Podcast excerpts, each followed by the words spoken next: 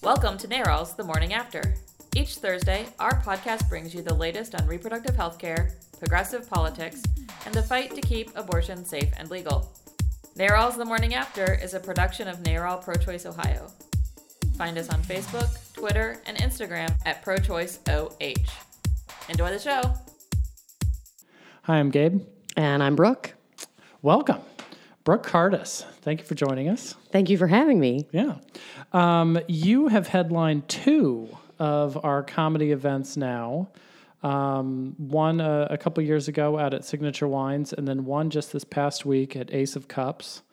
Um, how's that working for you? It's worked really well. I love doing comedy for a good cause. And no, uh, it's a obviously I'm really supportive of the organization, and um, there's really nothing more welcoming as a comedian than going into a space and knowing you're performing for people who are 100% on your side. yeah. Um, and the groups are always incredibly supportive. And also, I can say whatever I want, uh, which isn't always the case in all comedy shows, but it's really nice when you can just be yourself.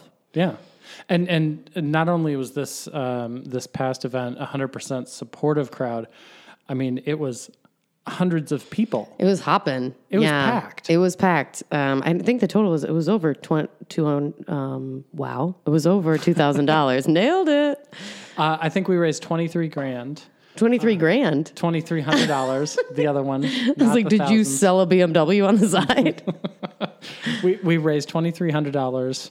Um, we we split the bake sale money. uh, Oh, got with, to. with Planned Parenthood, so they came away with a couple hundred bucks. So um, some great volunteers made uh, cunt cookies. Delicious, delicious in every form. Uh, but yeah, it was a great event. I think um, my favorite part of the event was uh, something I have not seen, and I've done um, uh, events for pro-choice organizations throughout the country. And my favorite thing was the thank you cards, thank you notes for the people working in clinics, Yes. and those were my favorite because I, I, we think a lot. Um, about the people who really need services and need healthcare, and sometimes we don't think about those who who give it and who do so much every day. And I thought that was such a nice thing. And full disclosure, my thank you note was like ridiculous. I was very emotional. I was like, "You are the heroes of the world." I was sober, I swear, and I was like really in it. So I thought that was a really nice touch. And uh, for anyone listening out there who works at clinics, thank you because it is, I'm sure, brutal, and we need you. So Yeah. thank you. Um, yeah, it was terrific. Um, how did you how did you get started in this? What's what's your story? In politics or in comedy? Any of it? well, I started in comedy uh, because I was, my undergrad was in opera performance. I was a singer and I really missed performing. Um, but I was not, I was a good singer, but I was not great. And I knew very quickly I wasn't going to make a living out of it. Um, and comedy was a really good way for me to stay, you know, to to get that performance bug out. But I was terrible. I was so terrible at comedy um, because I was still in the closet when I started. so, is, are you from Ohio? Is this in Ohio? I'm from New York. So when I started, um, I was in upstate New York and I was terrible. Like I could not tell. I was dating a girl and a woman, and I was telling jokes about dating men on stage. So I was like, "Oh, I'm dating this guy," and I'm giving her a blowjob. Like I was mixing up my pronouns. It was a nightmare. Like it was just, I was terrible. And I moved here, and I went to my first week here. I'm, I went to the Surly Girl Saloon, R.I.P. I Surly love Girl. the Surly Oh, Girl. the Surly Girl Saloon for an open mic, and I went up and I did the same thing. I was I was screwing up my pronouns, and I was clearly gay. I mean, I was like Rachel Maddow haircut, like in a blazer, like just hot mess. I got to figure the crowd at the Surly Girl probably could figure that out. Oh my and gosh. Was ready to call you on it. Yeah, they knew. So I got off stage after my set, and one of the female comedians, who is still a good friend of mine, Erin, she was like, "You're not fooling anyone. We all know you're gay. Do you know you're gay?" And I was like, "Oh, so bad. You know, it was so embarrassing."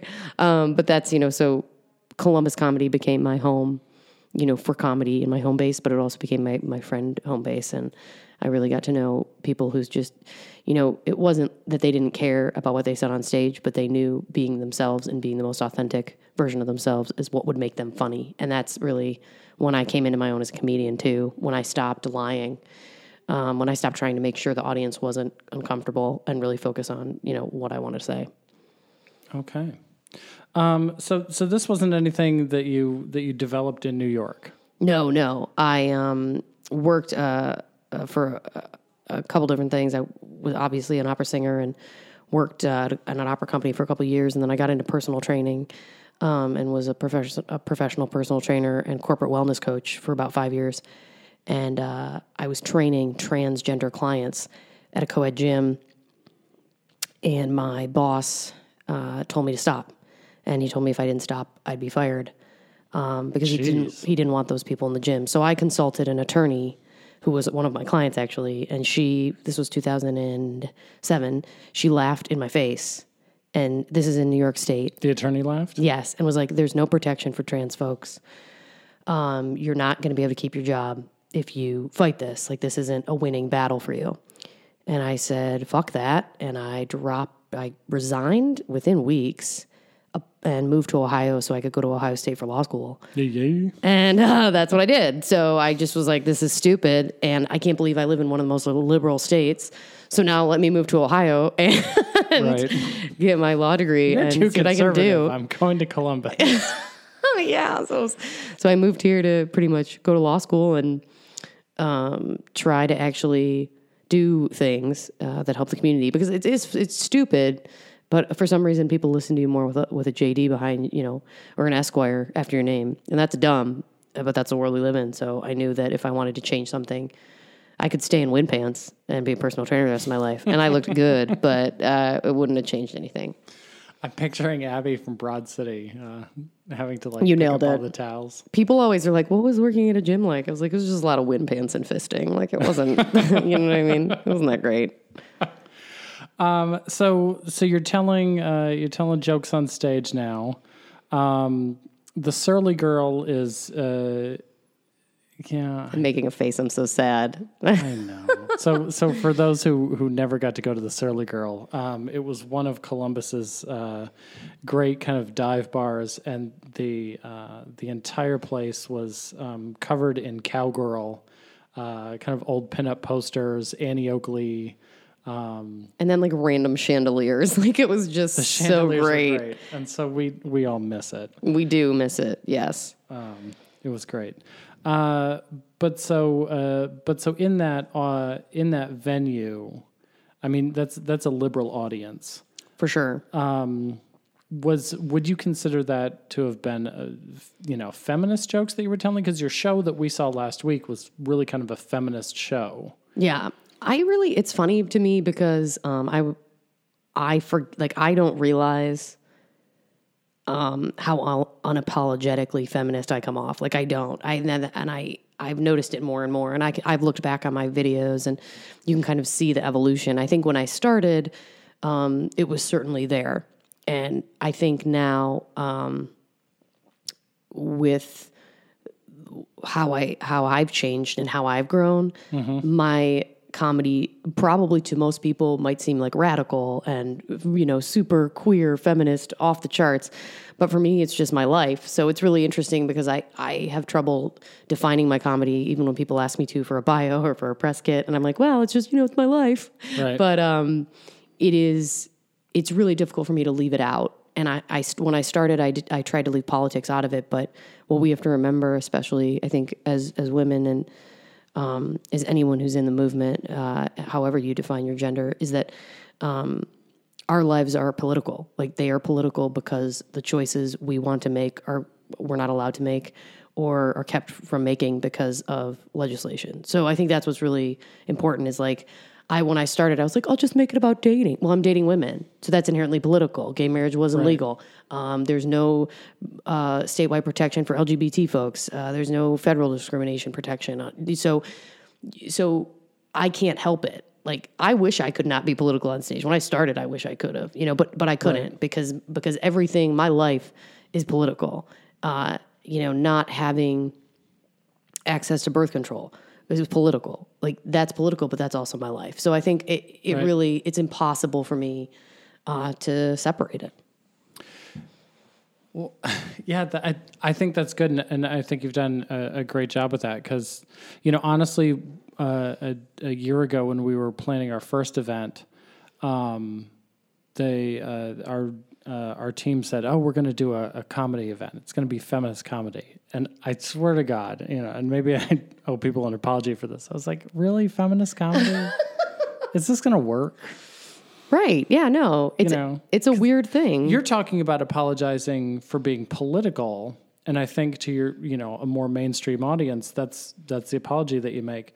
But I remember seeing previous comedy shows where somebody would have to go on Facebook the next day and be like, "We're sorry that so and so was thin shaming," and I was like, "Oh, oh my god, I will never forget that. Yeah, that was great. I'm like, if people are upset about, you're at a comedy event, you've gotta kind of just chill out." Also, thin shaming to me is also like I just feels like reverse racism, and I can't buy it. So I'm like, no, you're you're the majority. Nope, you don't get that.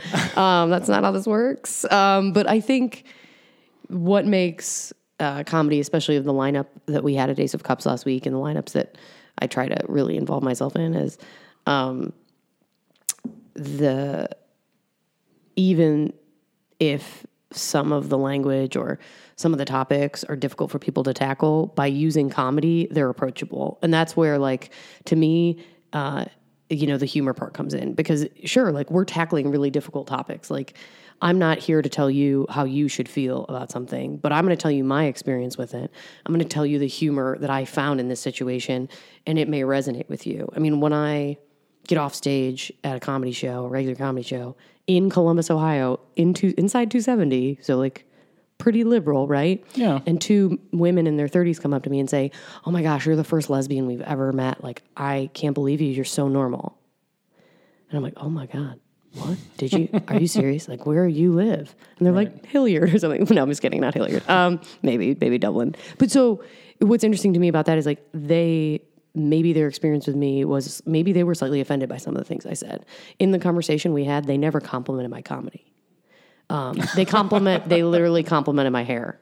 So they left and went to work on Monday and said, "Oh my god, we met the coolest lesbian." And like, I that's fine. I don't care. Whatever you want to say.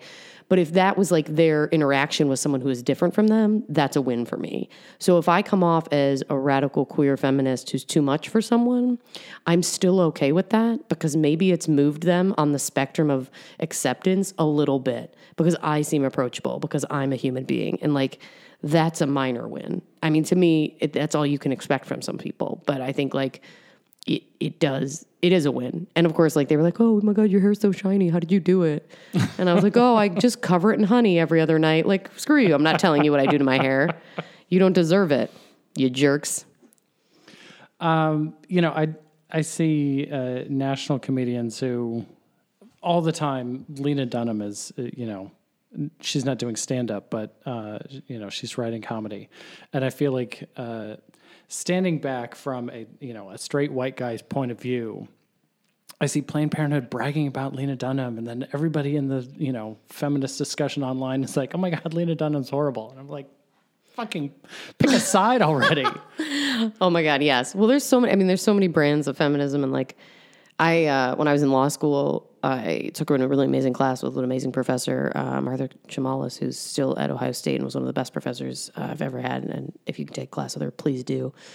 And uh, a class with her on feminism. What was interesting is we went through all the phases. You know, there's so many versions. There's so the original, you know, first wave, second wave, third wave. There's so many versions, and I think we see in our in our liberal bubble, we see those those versions clashing, right? So I started to identify really strongly as a sex positive feminist. Well, that doesn't mean I like sex, and that was really difficult for a lot of the guys in law school who were like, "We are sex positive feminist." Right. Oh, that means you like doing it, which is awesome because they were apparently they all sounded like twelve year old boys in my head. Um, but you know, whatever brand you identify with, I think you have to make the space for what you know for for everyone at the table, and I think we have seen that in a lot of the events and movements since November where you know there has been some clashes right? There's been some clashes at the women's march and there's there's clashes of intersectionality and, and addressing and acknowledging that every brand of feminism if it's accepting uh, welcoming and not judgmental is welcome at the table then we're fine. And I think that that is something um, we can continue to learn from the other side of the aisle because you know what Republicans you say what you want about Republicans when it comes down to it, they band together. We've seen that. We've seen Oh, them band together. insane. It's terrible. Yeah. They band together. They will throw their scruples and their they will throw scruples. I'm my grandfather. They will scru- they will throw their values out the window, Yeah. and they will ba- they will bo- like just band together against us.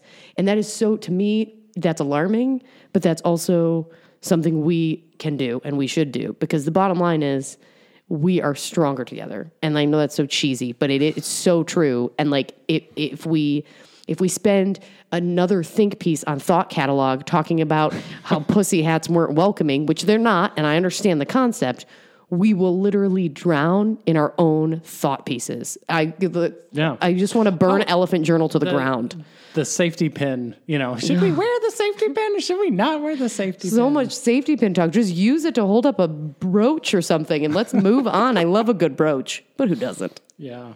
Uh, somebody, one of our volunteers, got me a uh, pussy hat, and so I've been wearing it around the office because you you, know uh, this winter wasn't, you know, it didn't really need it because it's been been roasting. But my boss uh, was uh, laughing at me, and I said, "What? It's soft, pink, warm, and six inches deep. What's not to love?"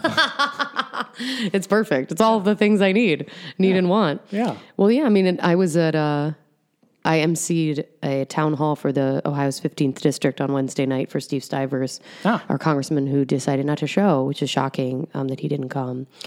And shocking. shocking. We're all shocked. shocked. But uh, we had a cutout of Steve How fucking cowardly is it that members of Congress won't show up For to their talk to their own constituents? own constituents. Well, yeah, and of course he called it a Democratic rally, which I can't. Um, like also that's just not a thing. Uh, but we had a cutout of Congressman Stivers, and someone put a pussy hat on it, on him, and it was just so great. And I was like, this is, you know what? This is what if he walked in with if he actually walked in and he had that pussy hat on, riots. It would be amazing. Yeah. literally people would be screaming in the streets and voting for him, but he just can't. He can't cannot vote. Um, his conscience. So I think you know, banning. I think we are seeing in the movement, and I'm sure you're seeing this in events you're going to, and you're seeing this in the state house. More and more presence, more and more people showing up, and more and more people wanting to be involved. And I Yeah. think I think taking that energy and wanting to be involved, we need to add to that wanting to be unified and wanting to be involved, uh, and, and that's the key. Yeah. No, turnout for for every event this year has just been incredible. So, uh, have you been have you been keeping an eye on the stuff down at the state house? All of all of the shit. all of the shit. You know what? I have no, probably not done as good of a job as I should. I have some friends at the state house who really help me out. Um, so if there's something going on, I panic and I text them and they fill me in, and I and those those texts are so valuable. Um, and I know that when we uh, at an event last week, we were talking about the resurgence of the heartbeat bill, which is alarming. Uh, but there was a more interesting bill you just mentioned to me before we started recording that I'd love to talk about. If you want to talk a little bit about that gem, Yeah, Senate Bill twenty eight Senate Bill 28. um, is uh, is a, a uh, reintroduction of the idea that following an abortion, you have to bury or cremate the remains. This is the uh, you know need to throw a funeral for a fetus. Uh, it, it doesn't actually require funerals, but it does require burial, which is totally not necessary and comes with enormous expenses. So you know you're creating an undue burden. So is where is it in the state house right now? uh, it just got uh, its first committee hearing, so we heard sponsor testimony. Okay. Do you know who's sponsoring it? Um, uh, Joe Uecker. Okay. Um, I was just wondering. I just like to get their names out there, and I don't. And there's don't there's a federal version of it. Pat Tiberi, uh, of course, uh, yeah, Congressman Tiberi. T. Berry. Uh, he's he's the uh, sponsor of the federal version of the bill. So what's so interesting about that is I know that they did pass a version of this in Texas, Yeah, um, and they're getting a lot of pushback from funeral directors. Have you heard about this? no, So funeral directors are like, "Hey, assholes, you didn't talk to us." First of all, the the the death business is really tight knit. Funeral directors, I mean, you can see, they stay in the family, right? Like there's, I mean, it's Yeah. like you know, Amigone and Sons is the one in Buffalo. Um, I know Amigone. It's so funny. A M I G O N E. Amigone. That's the, it's seriously. It's not even a joke. But so um, the funeral directors are like, hey, you are putting this on us. Like, this is unfair to us because a funeral homes don't just, you know, well, many of these organizations don't just do funerals, right? They do the disposal remains, the cremation, things like that.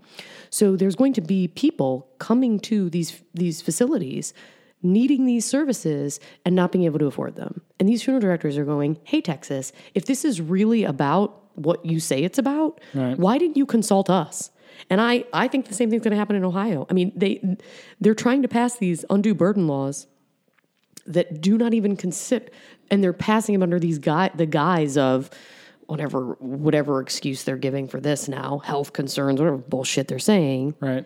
and they're not actually thinking about the impact this has on the woman, let alone the ancillary organizations that this affects. And these funeral directors were like, we're not doing this shit for free. This is their living. And there is no one to pay for this. So, what are you actually trying to do? Like, be honest and just say you hate women. Just say it. I would, if you just said it, I'd be, I'd just be more thrilled about it. like if you want to shame people for having sex, oh, I'm sorry, shame women, not men. Just be honest. Get a bumper sticker. Get a T-shirt, but uh, don't lie to me and don't think I'm dumber than I am. Can you picture John Kasich walking around with a T-shirt that says "I hate women"? Oh my god, it would be it would be so awesome. Be at the state fair, like yeah. a cowboy hat, oh a my corn god. dog, and yes. I hate women. Walking by the pigs, like Yeah. just like hanging out, judging people. Yeah. I it would be so much more accurate, and that's what I hate about these bills. I hate about the consent bills, right? Um, for what uh, consent of the father? Are you serious? Right. The- oh, okay. I'm sorry. What what is that? Who is that for? Because I have no idea. Who is this actually protecting? It's not protecting anyone. It's destroying the privacy of the woman in the situation. Yeah. Well, you know, you you mentioned the heartbeat bill. If if it doesn't have exceptions for rape or incest, and it doesn't, you're forcing women to have their rapist baby, Right. I mean, and I and that's how we should be talking about it. You know. Absolutely. And I think um, I was having a conversation uh, actually with my girlfriend, um, and I kept calling, um, I kept referring to sexual assault. She said something really interesting to me. She said, You know, in the state of Ohio, there's no such thing as like a sexual assault violation, right? I was like, What do you mean? She's like, It's rape. It's rape. Use the word rape. And I was like, wow, this is really fascinating because I think there is a sanitiz- sanitization mm-hmm. even when talking about these exceptions.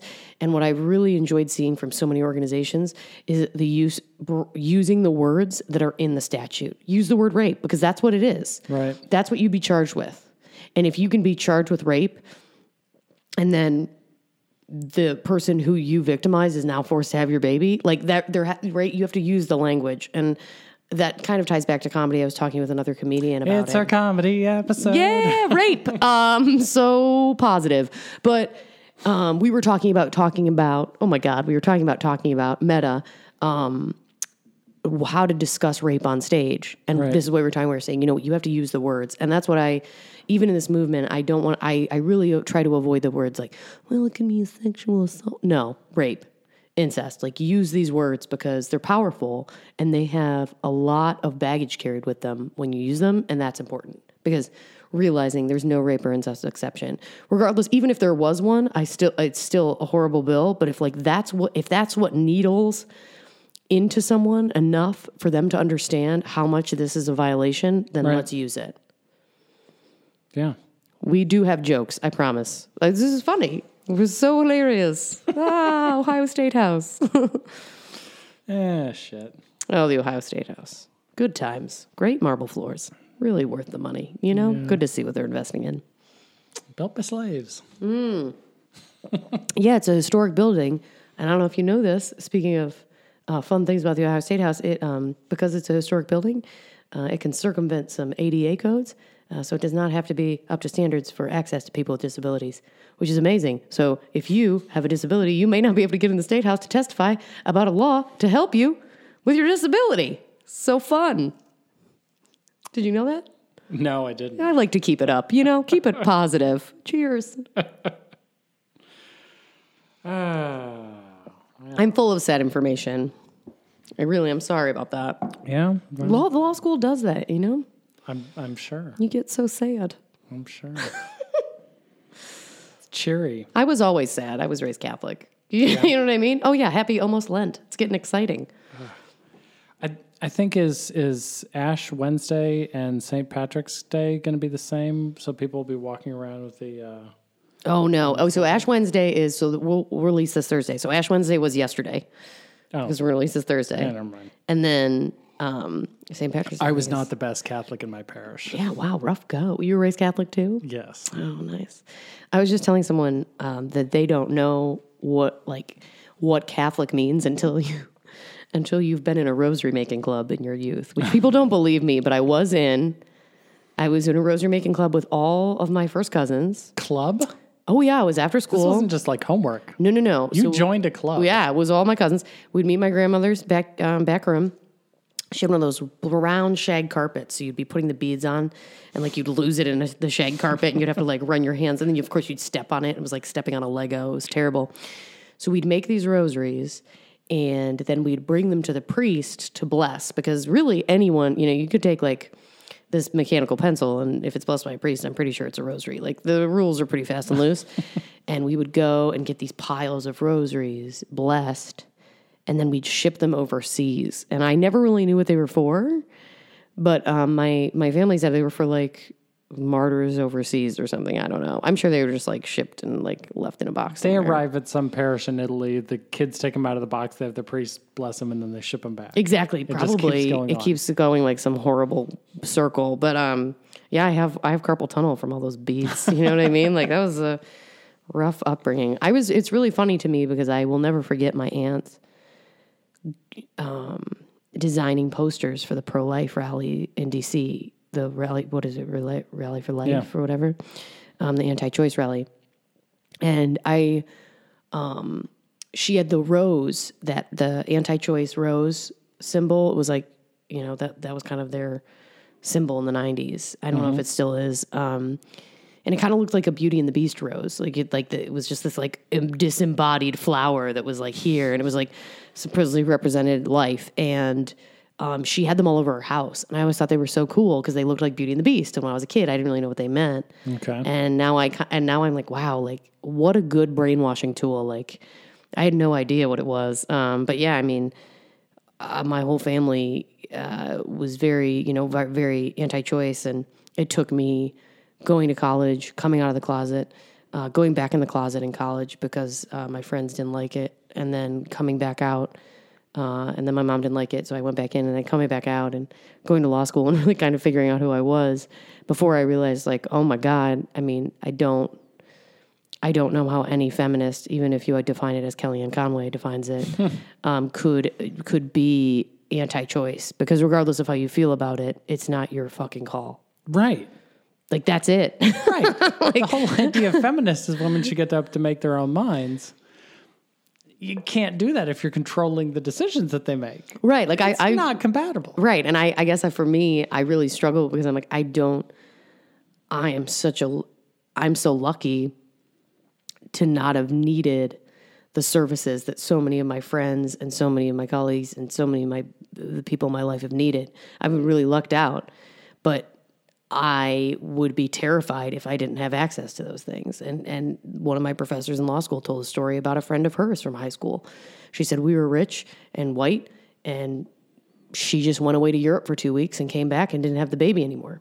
Hmm. She said that's what they did back then, and and it, and she said, you know, I never knew any friends who weren't so lucky because we were wealthy, and we weren't in, you know, but but she said, but I knew it happened. I knew, you know, that not safe abortions were happening, that illegal abortions were happening, and all these laws are doing. They're not stopping abortions; they're just making abortions less safe. Right.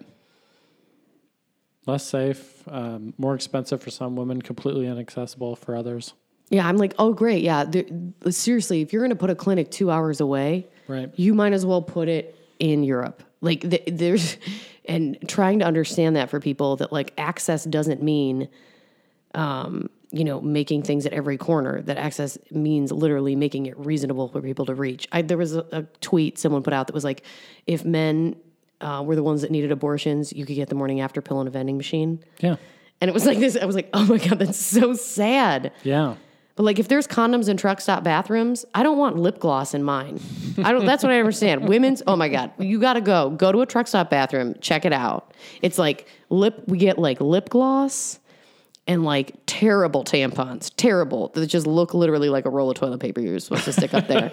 and then like men have like condoms and lube. I'm like, oh cool. So you great. You're all set. I've never seen. I've seen the condom machines. I've never seen the lube. Uh, the ones that we get are uh, cologne, and it's like Ooh, whatever the cologne that Amway was selling in 1975. Stallion. Yeah. Some sort of, yes. Something John Stamos would have worn when he was Uncle Jesse on Full House. yes, You know? that's exactly right. That's what they like, sell in their bathroom. As a sidebar, he like lived in his brother's basement. Dude, we never like that was he was a total loser and like no one ever talks about it.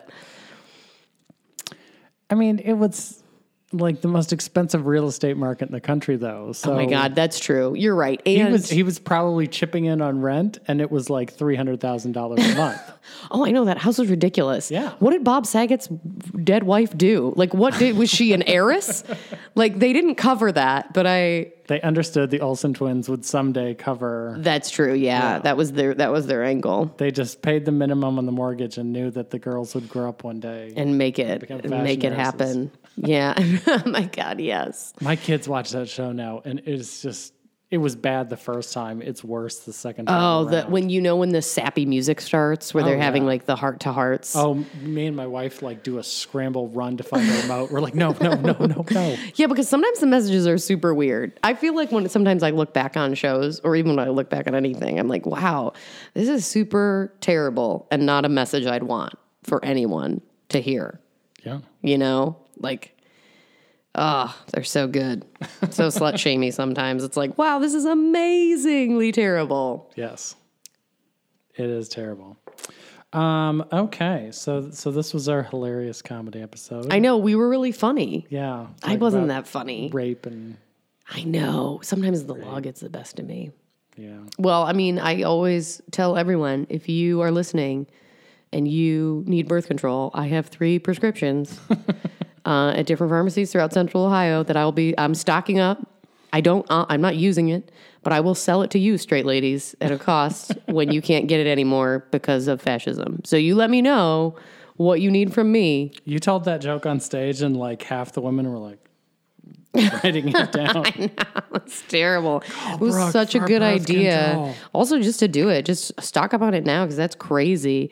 Um, I mean, well, I went to my uh, OBGYN recently and they were really pushing the birth control really hard. And I was like, that's very, very nice of you. Um, are you nervous it's not going to be available soon? They were really on it. So go team them because they were great.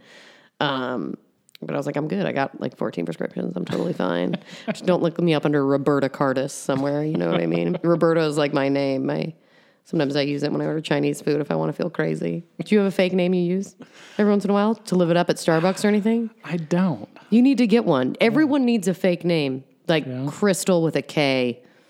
No, I- like- my wife would find out that I'm using a fake name somewhere, and then just the questions would never end. That's true. That's totally fair. I'm I'm weird enough that I, I mean, you know what I mean. That my girlfriend will understand.